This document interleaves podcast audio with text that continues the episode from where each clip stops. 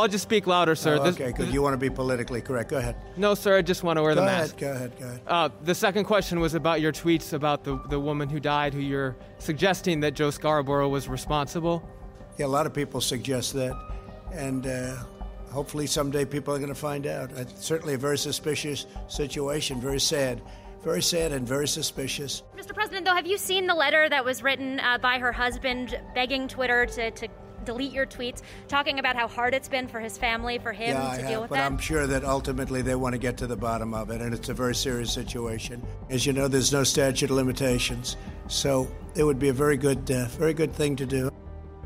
That was President Trump on May 26, 2020, giving new life to a conspiracy theory claiming that one of his media critics, MSNBC host Joe Scarborough, may have murdered a member of his congressional staff 19 years ago. It was a conspiracy theory that had been completely rejected by the local police, who found no foul play in the death of the staffer, Lori Klausutis. The underlying premise behind the claim that Scarborough had been having an affair with Lori was nonsensical. As we explained in the first episode, Scarborough barely knew who she was and was 1,000 miles away in Washington voting on the House floor on the day Lori died in Fort Walton Beach, Florida. Yet the idea that Scarborough had killed a woman and covered it up had circulated in the dark corners of the internet for years, coming up time and again, first raised by Democratic partisans, then by a well known Republican, until it made its way to the White House, producing angst and torment for TJ Klausutis, Lori's widower, and the rest of her family, for whom the conspiracy theories about her death are outrageous lies. I have never had an opportunity to get this fixed or corrected or go on the record and do what I owed Lori. Never.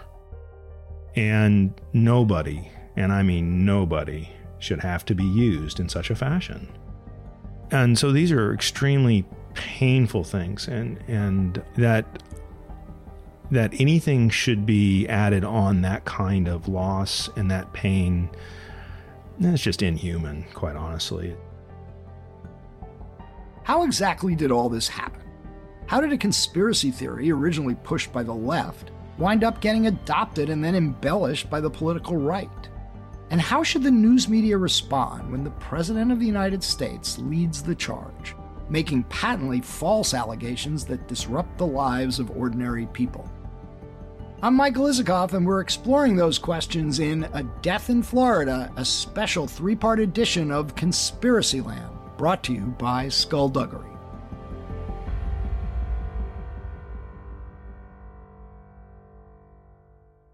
Episode 2, Chapter 4 The Conspiracy That Won't Go Away.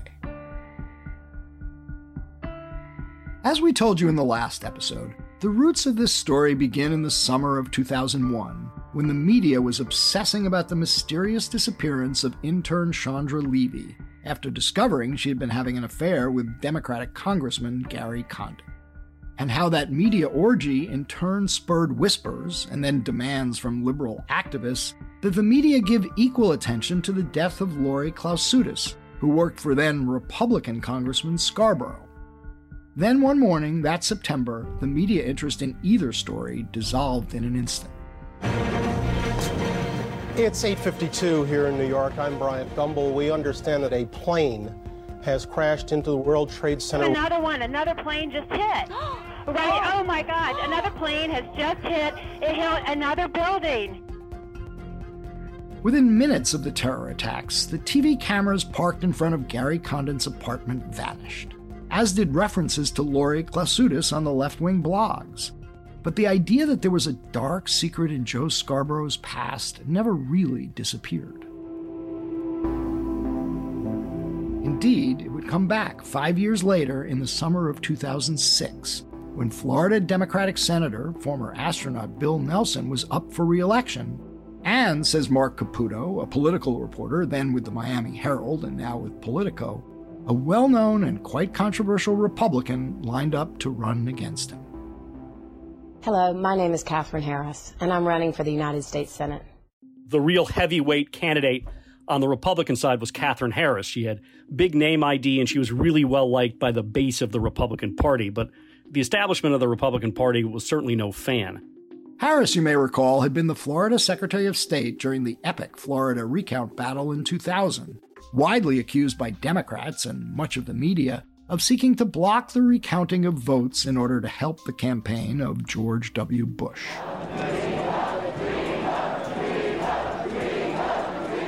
The establishment was worried because Katherine Harris just kind of had a lot of problems, and some of them thought she was a little unhinged, a little too much of a lightweight that she was too polarizing. And at the same time, there were a number of Republicans who were out there trying to get other candidates to run. And one of those candidates that they thought who had name ID, who was well known, was not your average Joe at the time. It was Joe Scarborough, who at the time had the show Scarborough Country. You're about to enter Scarborough Country. No passport required, no PC police allowed.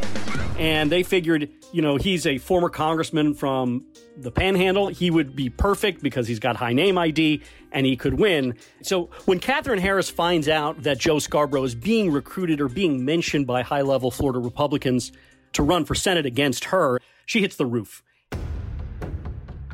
Harris reached into Scarborough's past and spread what is known in the trade as Oppo dirt. And what she started doing is she started calling donors, she started calling insiders in the Republican Party of Florida, saying, I, I don't know what Joe Scarborough is doing, thinking he's running when he's got that dead intern on his hands. That was like a kind of a pretty big slander uh, at the time, and well, hell, it still is. So when when Katherine Harris is calling up people and saying these crazy conspiracy theories, and again, this is a crazy conspiracy theory that was propagated by the far left to slime at the time a Republican congressman. Well, Republicans were aghast. They were wondering, like, my God, why is a congresswoman, a former Florida Secretary of State, doing these crazy things and saying these crazy things? Before Caputo broke the story of Harris's dirt dishing, he reached out to Scarborough and to TJ Klausutis, Lori's widower. I, I, felt kind of bad reaching out to Scarborough, and I felt bad reaching out to Lori's family as well, even worse about that. Because, you know, at the same time that you, you're kind of duty bound to report these things out, you don't want to be a vector for a bit of viral misinformation that obviously hadn't gone away. Scarborough, Caputo recalls, was angry, pointing out that the conspiracy theories about the death of Klaus Klausutis had originally been swirling around left wing blogs, and he even thought about suing Harris. As for TJ? Quite honestly, I just I could not believe that you know here it is what five years after you know she had passed that this would even still be a story and it was just a bit shocking and the other thing is is we're talking about a us senate race and what lori had to do with any of that just I don't know, it was just quite surprising that that this would have been something that somebody would have tried to use for leverage in a political race. It, it just didn't make any sense. And so it just it really honestly just pisses me off that we keep getting used to make some political point, be quite blunt. As it turns out, Scarborough never ran for the Senate that year. And while Harris had clear sailing to the nomination, her campaign, racked by turmoil, went on to get clobbered by Nelson in the general election, which was, says reporter Caputo, not a big surprise. This was just kind of one of those examples like when a candidate engages in rank in baseless conspiracy theories that harm real people, it's usually a sign that they're not going to win. I say usually because, well, mm, that's not always the case. One of those who followed the story and was in no mood to dismiss it as a crazy conspiracy theory was Markos Moulitsas. A progressive activist, he was the founder of the Daily Kos, a popular blog and message board for partisan Democrats, convinced the media was carrying water for the George W. Bush White House, and was generally biased in favor of Republicans. As far as Moulitsas was concerned, that bias was on full display when the media hounded Condit over the disappearance of Chandra Levy but showed little interest in investigating the death of Lori Klausutis, as he explained to me when he sat down for an interview.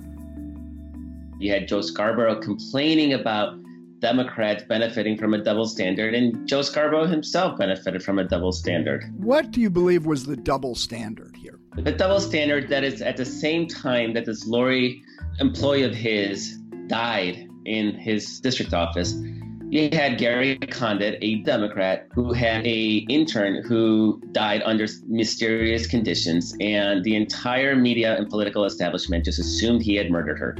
But this idea that he was a Democrat, he was treated completely different than Joe Scarborough was when he had a the facts are fairly similar. You had a campaign or, or staff employee die under mysterious conditions. Moulitsas first wrote about Klausutis' death for Daily Kos in 2005, asserting the press generally ignored it for obvious reasons. Her boss was a Republican. Then he brought it up in 2010 when he got into a Twitter spat with Scarborough, prompting MSNBC chief Phil Griffin to ban him from the network for what he called the ugly cheap shot you took at Joe. Moulitsas has since been allowed back on the cable network. But when I talked to him recently, he stood behind everything he wrote and said about the subject, insisting that what was sauce for the goose Condit was sauce for the gander Scarborough. Well, let, let's let's let's take that apart. I mean, are the situations really parallel? In the case of Gary Condit, we do know he was having an affair with Chandra Levy at the time that she disappeared. With Joe Scarborough, there's nothing to suggest he had any relationship of any kind with Lori Klausutis other than the fact that she was employed in a satellite office in his district. I, I mean, you can pick apart. You're going to sit there and look for exact parallels.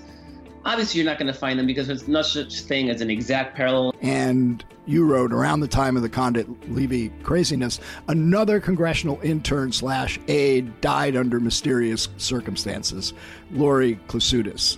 What was your basis for saying that she died under mysterious circumstances? I mean, I don't remember what I, you know, 15 years ago, what my, what I was basing that on, but likely it was based on the fact that that uh, it's a good question. Probably that, that there was a lot of discussion about what may have happened. I mean, plain and simple. Right. I mean, you know, look, there was a police investigation. They right. concluded there was no sign of foul play. There was an autopsy that gave an explanation for how it is that she came to die. I'm, I'm just wondering, it sounds like you didn't have any evidence of anything untoward or improper about so, Scarborough's involvement with Lori Klausutis and her death. No, but you know, again, we all know I cover elections that when you run for office, people dig into your record. Basically, if he runs, all this will be litigated. Didn't mean that he did anything. It just means that if he runs, if he ran, he he would have to face those questions. And then you brought it up again in 2010, and this is the series of exchange that gets you banned from MSNBC.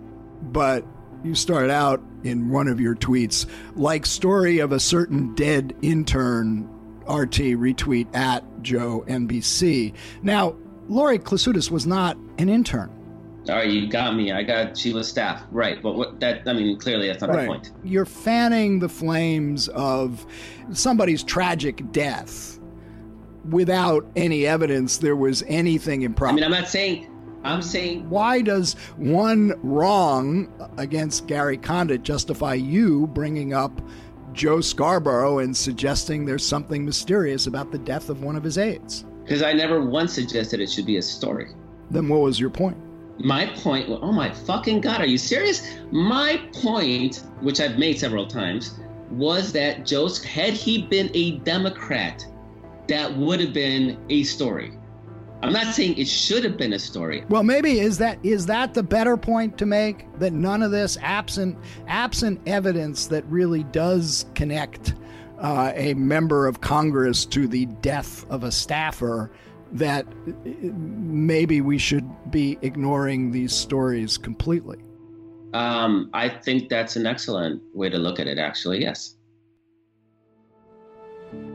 Another way to look at it is that partisans on both sides soon found new ways to communicate with each other and do end runs around traditional media with its prickly standards about what's suitable to publish. The rise of social media platforms like Twitter and Facebook allowed all of us to stay connected and communicate with each other in our self erected silos. But it also made it much easier for political partisans including extremists on the fringe, to reach like minded audiences, stoking their own prejudices and paranoia, paving the way for conspiracy theories to flourish like never before.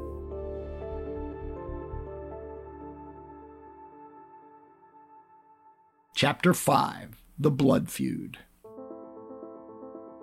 At this point, it's worth moving forward a few years to explore the blood feud between Donald Trump and Joe Scarborough that is central to this story. Hard as it might seem today to remember, it wasn't always so.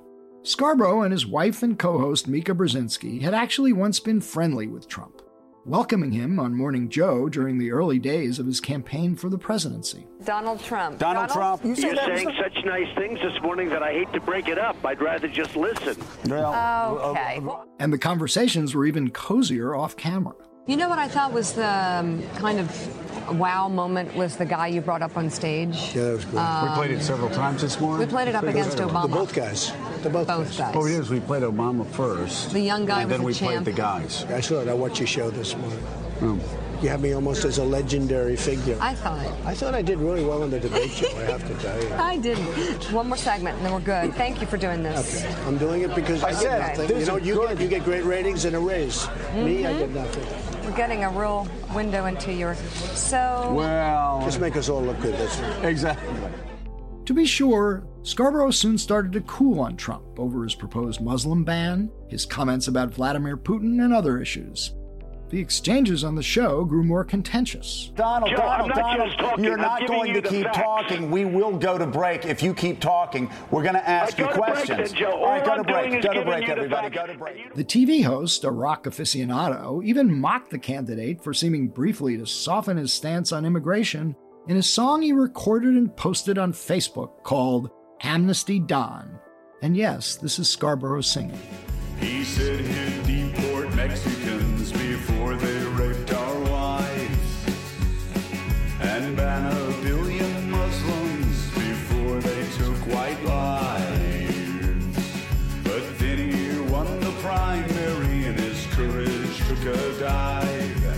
certainly can be a soft The smell the dirty gun. Yet Joe and Mika were still on good enough terms that they flew down to Mar a Lago for New Year's Eve 2017, chatting with Trump at poolside in an unsuccessful attempt to land Trump's first interview as president. Then, in the days after the inauguration, Trump invited the two of them to lunch at the White House with his daughter Ivanka and her husband Jared Kushner. But Trump, bristling over the media calling out his claims to having had the largest inauguration crowd in history, got annoyed when the Morning Joe hosts wouldn't agree that his first week as president had gone well. The lunch got tense, the guests and their host argued, and things went downhill from there. Within a few months, Scarborough and Brzezinski had become unrelenting critics. I think he's such a narcissist. It is possible that he's mentally ill in a way. He lies every day. A lot of times, he lies every minute. Prompting Trump, of course, to fire back. In this case, the president tweeting that Morning Joe host Mika Brzezinski was bleeding from a facelift at one point, and he referred to Joe Scarborough as psycho. There is always a lot of debate among the media about how seriously to take Trump's tweets, but often overlooked is that they are catnip for his base. In this case, Trump's attacks on Scarborough, calling him Psycho Joe, inspired his most fervent supporters to start rooting around in the TV host's past. Matt Couch with America First Media Group. Welcome to America First Media on Thursday morning. If you listened to our last Conspiracyland series, you heard a lot about Matt Couch, an Arkansas based MAGA loving entrepreneur and arch conspiracy theorist who uses live streaming periscopes on Twitter to fund his assorted private investigations into dark plots by the deep state. Most notably, an imagined political assassination of slain DNC staffer Seth Rich. When Trump started going after Scarborough, Couch and a sidekick named Josh Flippo announced they would now be investigating Lori Klausutis' death, tweeting by our latest count 383 times about it, posting photos of Lori, newspaper clippings, the police report, and much else. Going back on Lori Klausutis, we've been working on that for about six months. We have the autopsy reports, we have the police reports, so we now have kind of, so to speak, a golden goose, if you will. We have it in safes, we have it on zip drives, and, uh, you know, I know that that's not something that Joe Scarborough or his brother or any of those people want to hear. The thing with Lori Klausutis, folks, is it literally is a a nasty situation. It's definitely a cover up as well. There's absolutely no doubt that this girl was murdered. Tweets that by late November 2017 made their way from at real Matt Couch with several hundred thousand followers to at real Donald Trump with over 80 million. President Trump lashed out at an MSNBC anchor, Joe Scarborough, alluding to this deranged conspiracy theory about Scarborough, asking in a tweet about NBC, quote, will they terminate low ratings Joe Scarborough based on the unsolved mystery that took place in Florida years ago? Investigate, exclamation point. Uh, to be clear, this is the President of the United States attempting to exploit the tragic death of a young woman that occurred in 2001, one that had nothing to do with Joe Scarborough. There were no findings of foul play, but today the President used the loss of this young woman to score this cheap and ugly political point. The pain that her friends and family might feel be damned. We should note that after that brief dust up in 2017, Trump appeared to drop the subject from his daily tweet diet. But the Daily Beast later reported that the president continued to fume about Scarborough and directed his son in law, Jared Kushner, to reach out to David Pecker, until recently the publisher of his favorite publication, the National Enquirer, urging him to dig into the Klausutis case.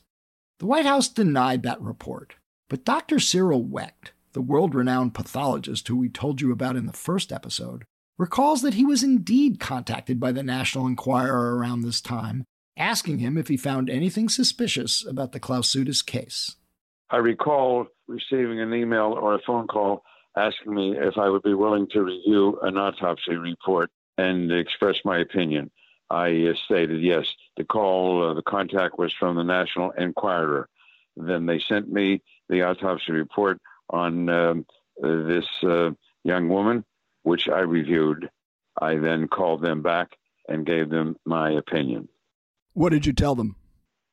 I told them that I had no basis or reason following my review of the report to express a different opinion. I thought the autopsy was complete, the discussion was thorough and extensive, and I felt that the findings were correct. The National Enquirer never published a story, apparently concluding that the conspiracy theory being pushed by the president didn't meet its standards. But unbowed, Trump would return to it once again, two and a half years later, just as Morning Joe was about to score a journalistic coup. Chapter 6 The Tweet Storm and the Firestorm.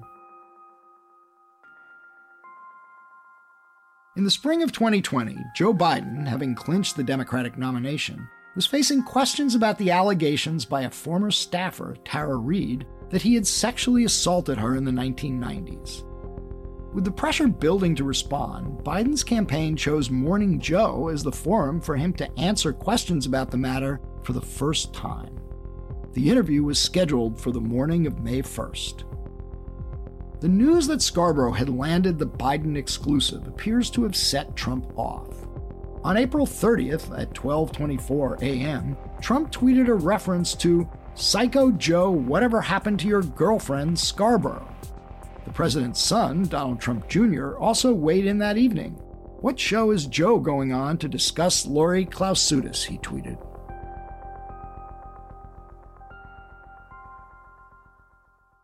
Former Vice President Joe Biden, would you please go on the record with the American people? Did you sexually assault Tara Reade? I'm saying unequivocally, it never, never happened. And it didn't. It never happened. By most accounts, Biden's forceful denial of Reade's allegations, coming amid new questions about her credibility, effectively squelched what had been looming as a potential threat to his candidacy. Perhaps even more galling for the president, it also goosed Morning Joe's ratings. Whatever the trigger, the president was just getting started. The first one came early at 6:38 a.m. on May 4, 2020, just 3 days after the morning show appearance by Biden. Comcast, Trump wrote, a reference to Comcast, the media giant that owns NBC and MSNBC, should open up a long overdue Florida cold case against Psycho Joe Scarborough I know him and Crazy Mika well, used them beautifully in the last election, dumped them nicely, and will state on the record that he is nuts. Besides, bad ratings. Hashtag Open Joe Cold Case.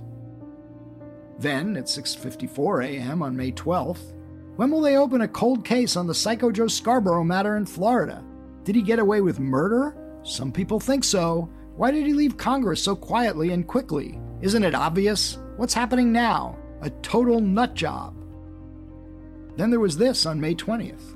Trump complained that his longtime political advisor, Roger Stone, convicted of lying to Congress and witness intimidation, had been treated unfairly while he wrote, guys like low rating psycho Joe Scarborough are allowed to walk the streets. Open cold case! Exclamation point. And on May 23rd, the president retweeted Matt Couch writing about the Klausutis death, adding his own commentary. A blow to her head, body found under his desk, left Congress suddenly, big topic of discussion in Florida, and he's a nut job with bad ratings. Keep digging, use forensic geniuses. And so it went, smack in the middle of the COVID pandemic and a crippling economic recession, 10 tweets in April and May from the President of the United States about a supposed murder of a young woman 19 years ago that no evidence exists ever actually took place. And those tweets had an enormous impact. They were retweeted 239,000 times and earned 873,400 likes, Overall mentions of Cold Case Joe and the Lori Klausutis case on Twitter skyrocketed, according to Jennifer Granston of Zignal, a social media research firm that analyzed the reach of Trump's tweets at our request. So, what we saw up until late April was an average 111 daily tweets about the case. We then saw a number of spikes. The first one being driven by a tweet from Donald Trump Jr. that relivened the Lori Klausutis debate. And then shortly after that, in May, we saw a series of tweets from the president. All told, Zignal found there were 588,788 mentions of the Lori Klausutis matter during the month of May. Comments that ricocheted through social media, almost entirely driven by the president's tweets and the controversy they generated. That seems like a pretty dramatic spike. It does. And, you know, in our numbers, when we look at this, we're seeing a, a very significant spike every time that happens. And really, that is what's driving the increase in those conversations. So, what does this tell us? What this tells us is that just by nature of President Trump tweeting, he carries a tremendous weight in his ability to to drive opinion and and drive attention to things regardless of whether or not they are true or false or somewhere in between. The president's tweet storms left much of official Washington flabbergasted. Jonathan Karl, ABC's chief White House correspondent, had covered Trump ever since he was a cub reporter for the New York Post in the 1990s and he had gotten used to his off the wall tweets and promotion of wild conspiracy theories, such as his oft repeated claim that Barack Obama had not been born in the United States. But Karl was gobsmacked by the tweets about Scarborough. I mean, this is like Alex Jones territory. But I, the way I looked at it is the President of the United States is outright accusing another person of murder. I, I mean, I was truly truly blown away by the idea that, that, that he was doing this. So when Trump's new press secretary, Kayleigh McEnany, held one of her first press briefings at the White House, Karl felt compelled to ask her about it. Why is the president making these unfounded allegations? I mean, this is this is pretty nuts, isn't it? Uh, the president's accusing somebody of, of possible murder the family is pleading with the president to, to please stop uh, unfounded conspiracy theories. Why is he doing this? Well, you know, I would note that the president said this morning that this is not an original Trump thought, um, and it is not. In fact, 2003 on Don Imus's show, it was Don Imus and Joe Scarborough that joked about killing an intern, joked and laughed about it. So uh, that was, I'm sure, pretty hurtful to Lori's family. And Joe Scarborough himself brought this up with Don Imus, and Joe Scarborough himself can answer it. The exchange the White House press secretary was referring to was in fact real, though not exactly as she presented it. In 2003, Scarborough was promoting his new MSNBC show, Scarborough Country, and appeared on the simulcast radio show of shock jock Don Imus then an anchor for the cable network's morning lineup, best known for his towel snapping locker room banter. For the record, McEnany had it wrong. It wasn't Scarborough who brought it up to Imus. It was Imus who raised it after Scarborough sought his advice about how to host his new show. And while Scarborough's response hardly seems especially sensitive given the gravity of the allegations, it sounds more like nervous laughter from a guest caught off guard than anything else. Tell me what I need to do. Well, no, you're doing great. I mean, don't be afraid to be funny. Okay. Because you are funny. Uh, that was a, you know, I asked you why you went in Congress. You said you'd had sex with the intern, and then you had to kill her. exactly. I mean, it's, it's, it's, I mean, that's pretty risky to say. What are you going to do? She came armed with a, a, very misleading data point that had basically nothing to do with the allegation being made by the president, uh, suggesting that Scarborough, you know, had joked about um, about this death of, of, of his former staffer. And it was completely ridiculous because that's not what happened. You know, this was, uh, you know, she she had she had this quote from when he was on with Don Imus, and Imus is like saying something that's ridiculous, and you know, and and, and Scarborough's kind of just trying to push him off. But even, I mean, again, even if it were true, it's totally irrelevant to what the president had had said. So I guess this was an early indication of she would go out there with a binder she would have something to say about anything that was asked. And usually it would be instead of shining light on something the president had done or said, it would be throwing heat back at the press in some way. So in this case, throwing more heat back at Joe Scarborough. My sense in watching it is you were flummoxed. Yes, yes. You know, you don't know what you're going to get when you ask a question like that. And I, I kind of actually, I assumed that she would just not answer or you know you know change the subject. But but the idea that that she would dig in and throw more dirt at Joe Scarborough somebody the president had now in a series of tweets accused of murder yeah that that was a flummoxing moment. On morning joe the hosts were furious. Donald you're a sick person. You're a sick person. To put this family through this to put her husband through this? That a good woman, a young woman's desire to do something good for the country that she has loved has led first to people on the far left on the internet sullying her name, and then a Republican senatorial candidate years later sullying her name, and then people on the far left later sullying her name. And now the President of the United States sullying this good woman's name and accusing her 19 years later when she can't defend herself of things that I'm sure would so horrify her. But again, all because she wanted to contribute to her country, to give back to her country. It is, it is heartbreaking. The cruelty is unspeakable. But it didn't end there. After the firestorm over his comments, Trump on June 2nd was asked about them when he appeared on a friendly format the radio show of Fox and Friends anchor Brian Kilmeade. Lastly, uh, I know you've been taking aim at Joe Scarborough and Chris Cuomo. Why put them in your crosshairs when there's so many other huge problems out there? I just do it. You know, people hit me, I hit back. It's just, you know, I fight. I, I've always felt that about Scarborough. A lot, a lot of people in Florida felt he got away with murder, I think. So, uh, you know, I've always felt that that's not a, a uncommon story. I mean, if you look at it, so we don't have to waste time on it. But uh, I've always felt that he got away with murder. That was my feeling, a very strong feeling, and I do feel it.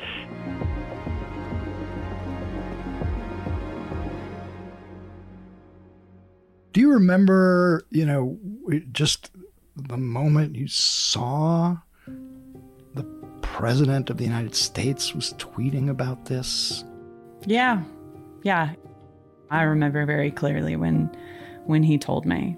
And I went on Twitter and I looked at it and all the subsequent ones and the press briefings from the White House. Jennifer Talley is an Air Force research scientist and for the past nine years has been in a live in relationship with TJ, Lori's widower. She has watched him obsess over the internet conspiracies about his late wife the lies about how she was supposedly cheating on him and having a sexual affair with Scarborough, at times tearing himself apart over them. He has recurring and repeating nightmares, anxiety attacks, insomnia. And so it's quite obvious to me when things explode on Twitter, when they explode online, when the attacks on his family ramp up and his his behaviors change, his life is affected, his mood is affected. It's it's painful to watch.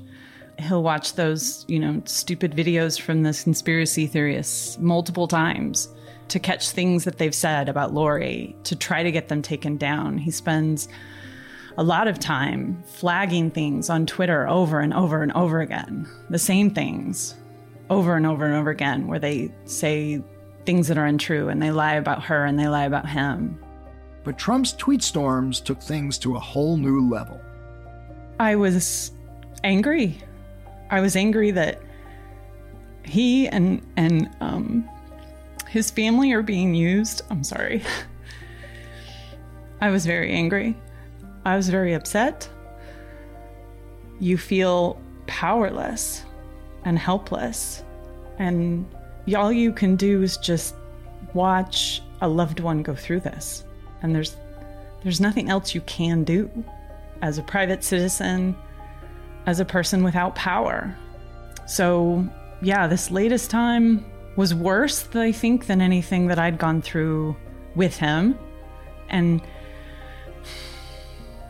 just the the amplification of this conspiracy at that level is just it's mind-boggling. So, you know, we discussed what what can you do? What, what what defense is there? What can be done to stop any of this? Out of those discussions, TJ came up with an idea. And I spent a little bit of time talking with my my brother-in-law who is a lawyer and he and I over the years have had more conversations about about this and how we might shut it off or how can we change things. And we came up with the idea of writing this letter. After years of angst and torment over the conspiracy theories about his wife, this was, TJ said, his last play. All I'm left with is writing a letter and trying to appeal to the humanity of the president of Twitter or CEO or whatever his title is. That's all I was left with.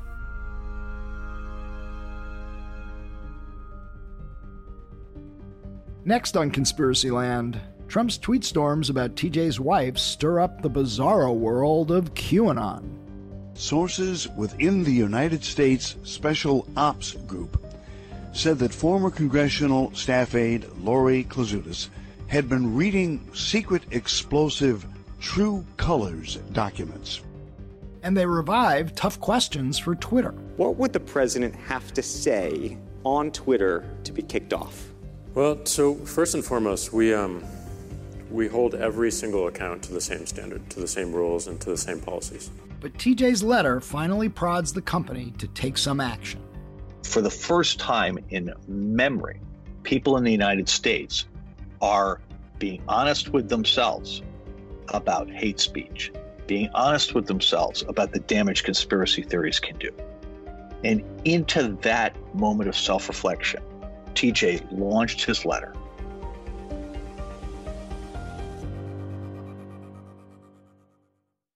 Full disclosure as we were wrapping up this podcast series, one of the individuals we've told you about, Matt Couch, sued us over last year's Conspiracyland accusing us of defaming him when we reported that he had spread conspiracy theories about the death of former DNC staffer Seth Rich, which asserted that Rich had leaked internal party emails to WikiLeaks.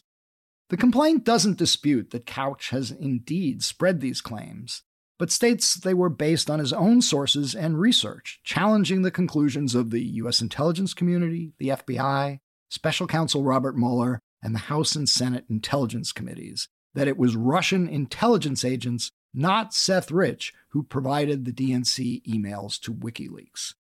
Yahoo News stands by our reporting in Conspiracyland and believes the lawsuit is without merit.